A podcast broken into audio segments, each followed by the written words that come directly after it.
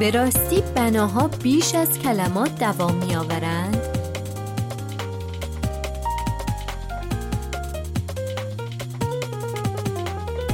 روی موج نمانا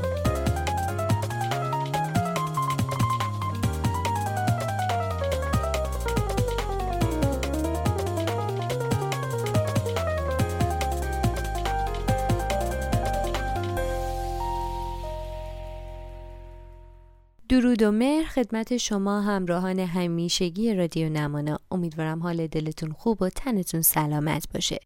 در خدمتتون هستیم با اپیزود و دوم از مجموعه پادکست های معماری شهرسازی رادیو نمانا.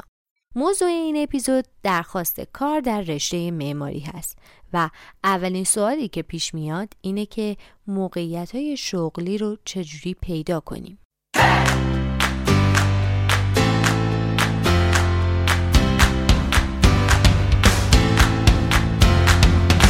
بچه‌ها هزار تا جواب برای این سوال وجود داره. اولیش هم این هستش که خب پیجای درخواست کار معماری رو فالو کنید دنبال کنید.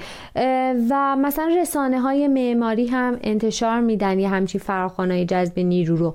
یا خود معمارا shout می‌کنن دفاتر همدیگر رو که وقتی نیروی کاری می‌خوان. بعد اصلا توی این مسیر شما می‌تونید خودتون مستقل عمل کنید و برای دفتر معماری مورد علاقتون خودتون CV بفرستید.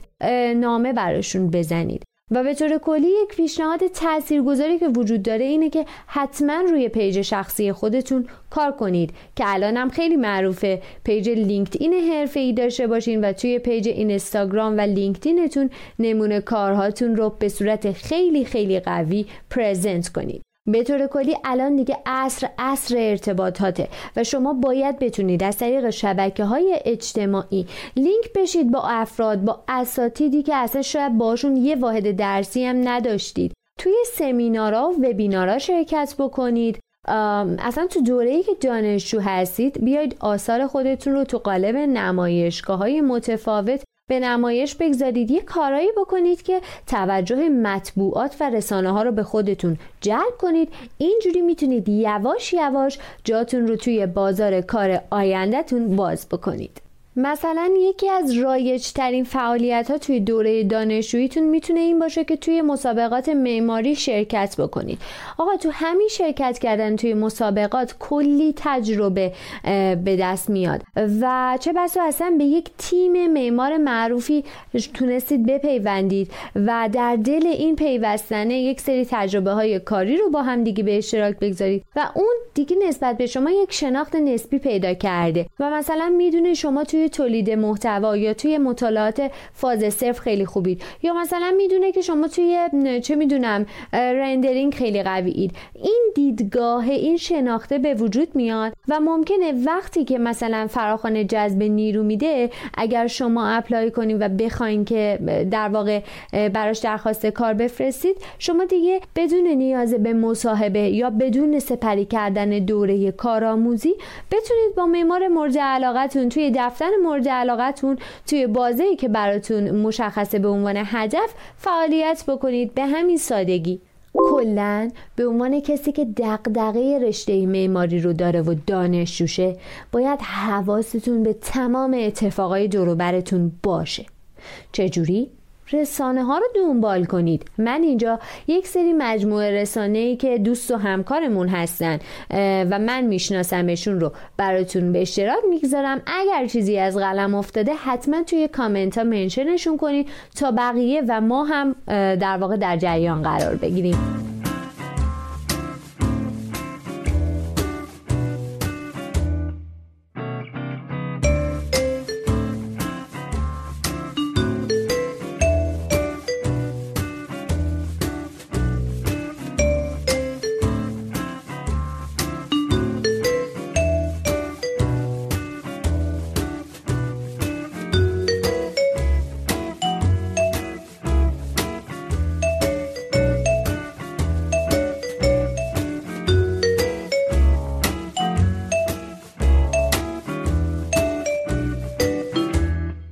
دوستان توی part اول براتون از اهمیت ارتباطات و اینکه چه شکلی حواستون به اتفاقها باشه گفتم.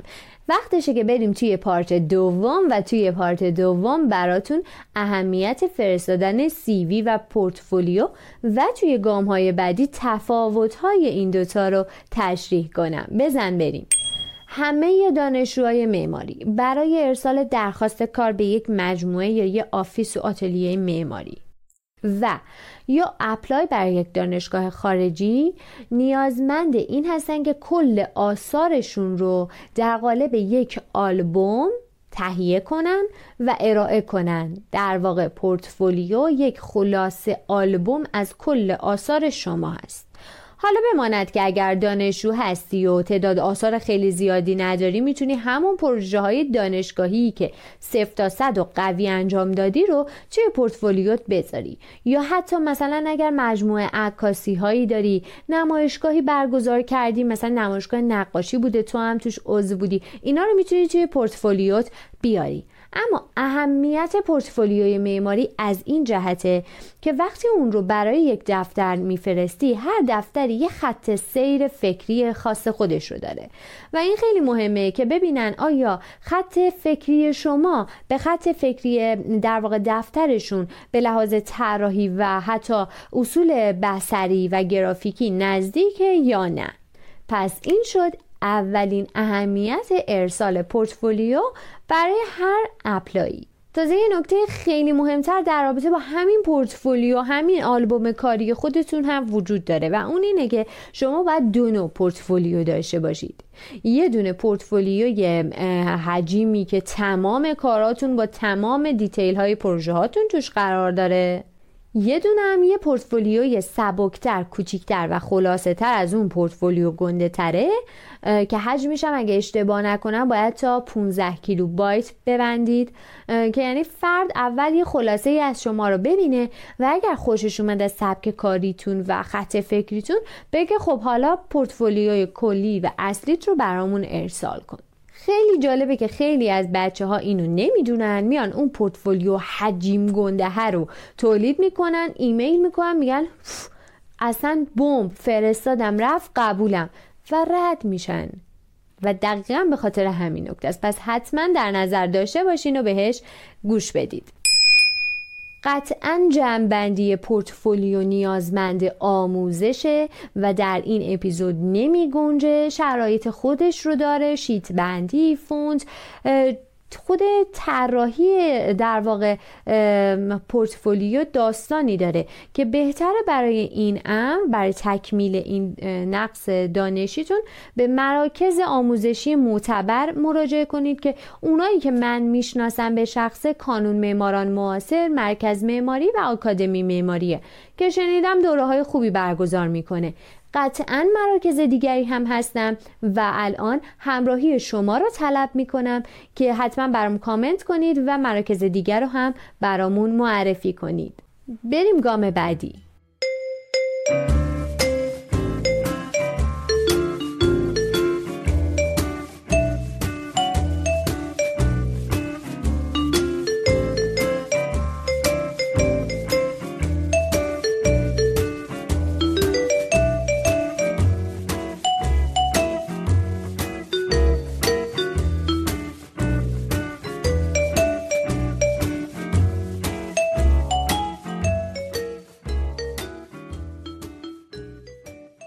گام سوم اومدیم که بهتون بگیم سیوی چیه. چون دونستن تعریف سیوی خودش منجر میشه که تفاوتش با پورتفولیو رو متوجه شین.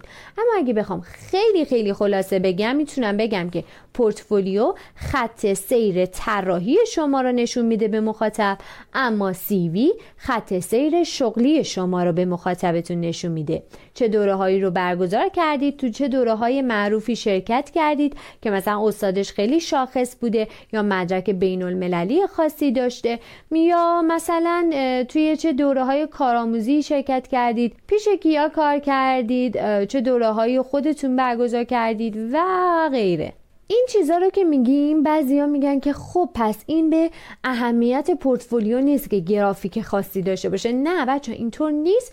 قطعا که نوع انتخاب فونت تو همون سیوی شما هم بسیار تاثیرگذاره. چرا؟ چون در نهایت سیوی یک معماره و یک معمار باید اون شم گرافیکی و ذوق هنریش رو چه تو پورتفولیوش باشه چه تو سیویش نشون بده.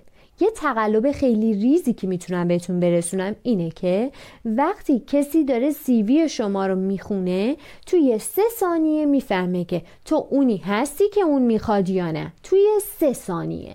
چه شکلی؟ اولین معیارش هماهنگی مسیر تحصیلی شما با مسیر حرفه‌ای شماه. بعضی میگن که خب ما مسیر شغلی ثابتی داشتیم. خب اینو ما یه فرمت آماده آماده کردیم. برای تمام شرکت ها میفرستیم. اما اصلا اینطور نیست. اشتباه نگیرید. سیوی که برای هر شرکتی میفرستید متفاوت از اون یکی شرکته. چرا؟ چون مثلا این یکی یه فراخان جذب چه می‌دونم یک نفر برای تولید کننده دیاگرام داده. اون یکی در واقع فراخان جذب رندرمن داده.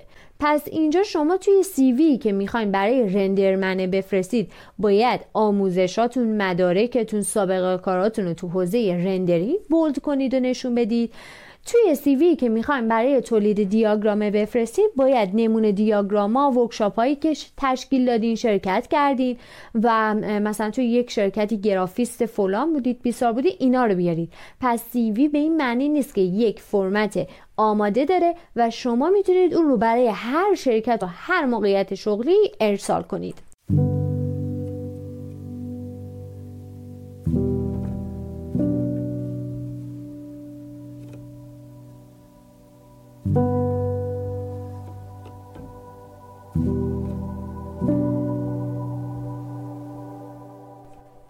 حرکت باحال دیگه ای که می‌تونید توی سی وی لحاظ کنید اینه که بیاین اسم یه معرف رو بیارید. خب با این کار می‌تونید قابل اعتماد بودنتون رو نشون بدید. البته که این امر مستلزم اینه که مثلا مدیر اون آتولیه معرف شما رو بشناسه. وگرنه یکی نباشه که این نشناسه خب عملا فایده ای نداره. یه فکت علکیه که اووردید ولی اینجا سی وی انعطافی نسبت به پورتفولیو داره. انعطافش هم اینجاست که توی سیوی شما می‌تونید شروع اشتیاق خودتون رو نسبت به رشتهتون نسبت به مسیر حرفیتون نشون بدید. مثلا چی؟ مثلا اینکه یه سفری رو با مثلا دکتر فلانی رفتین اکسپو دبی و دیدید و اومدید. اینجا مثلا می‌تونه استفاده از نام اون فردی که لیدر شما بوده توی CV تون تأثیر گذار بشه. یا مثلا پایان نامتون رو با یک استاد شاخصی بستید که خودش اسمش برنده به لحاظ تخصصی و حرفه‌ای بسیار ارزشمنده تو حوزه معماری و شهرسازی و غیره. اینا فکتا و خلاقیتاییه که می‌تونید توی ایجاد اعتماد توی سیویتون استفاده کنید. یه نکته خیلی مهمه دیگه هم اینه که حالا درست قرار شوق اشتیاقتون نشون بدیم ولی دروغ نگید. سعی کنید تا حد امکان صادق باشید. حالا ساختار سیوی و اینکه چه مراحل و بخش هایی داره رو قرار توی یک پست اینستاگرامی براتون تهیه و منتشر کنیم. اینکه اولش مشخصات بعدش مثلا مهارت های فردی سوابق تحصیلی و یک سری ترتیب خاص به خودش رو داره. حتما براتون تهیه می‌کنیم و توی یک پست اینستاگرامی براتون به اشتراک می‌گذاریم. پس اینستای رادیو نمانا رو حتما حتما فالو کنید و برای دوستانتون هم ارسال کنید. بریم قدم بعدی.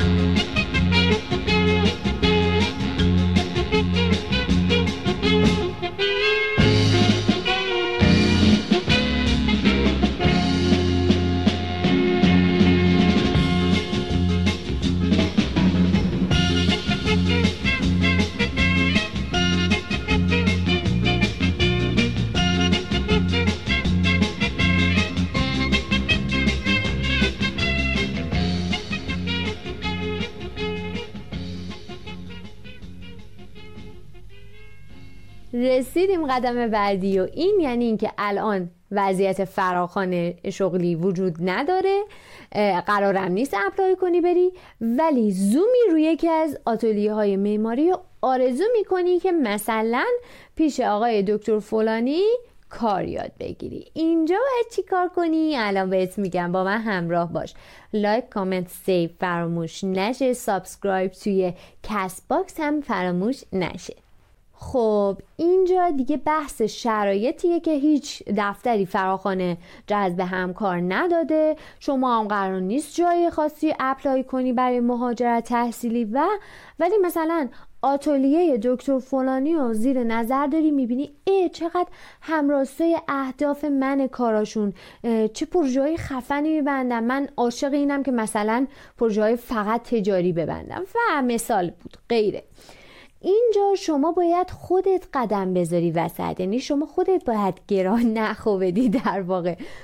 و دیگه فقط نباید یه سیوی بفرستی. یعنی چی؟ یه سیوی که فرستادنش حرفه ای نیست. اینجا باید خیلی ظریف در عمل کنی. خیلی حرفه ای تر و لازمش اینه که یه نامه کوتاه مختصر و حرفه ای بنویسی. و سیویت رو زمیمه کنی و برای اون دفتر مورد نظرتون ایمیلش کنید.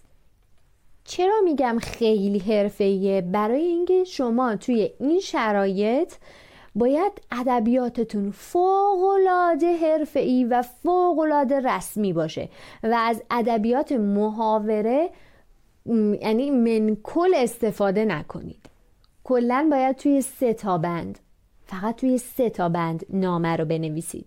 تو بند اول باید اول تمایلتون برای کار کردن با شرکت رو نشون بدید. حالا اینجا اگه زرنگ باشی میری می‌بینی پروژه هایی که این شرکت کار کرده چیا بوده و مثلا تو همین بند بیان می‌کنی که من تحت تاثیر طراحی این پروژه شما قرار گرفتم و خیلی تمایل دارم که مثلا با شما کار کنم.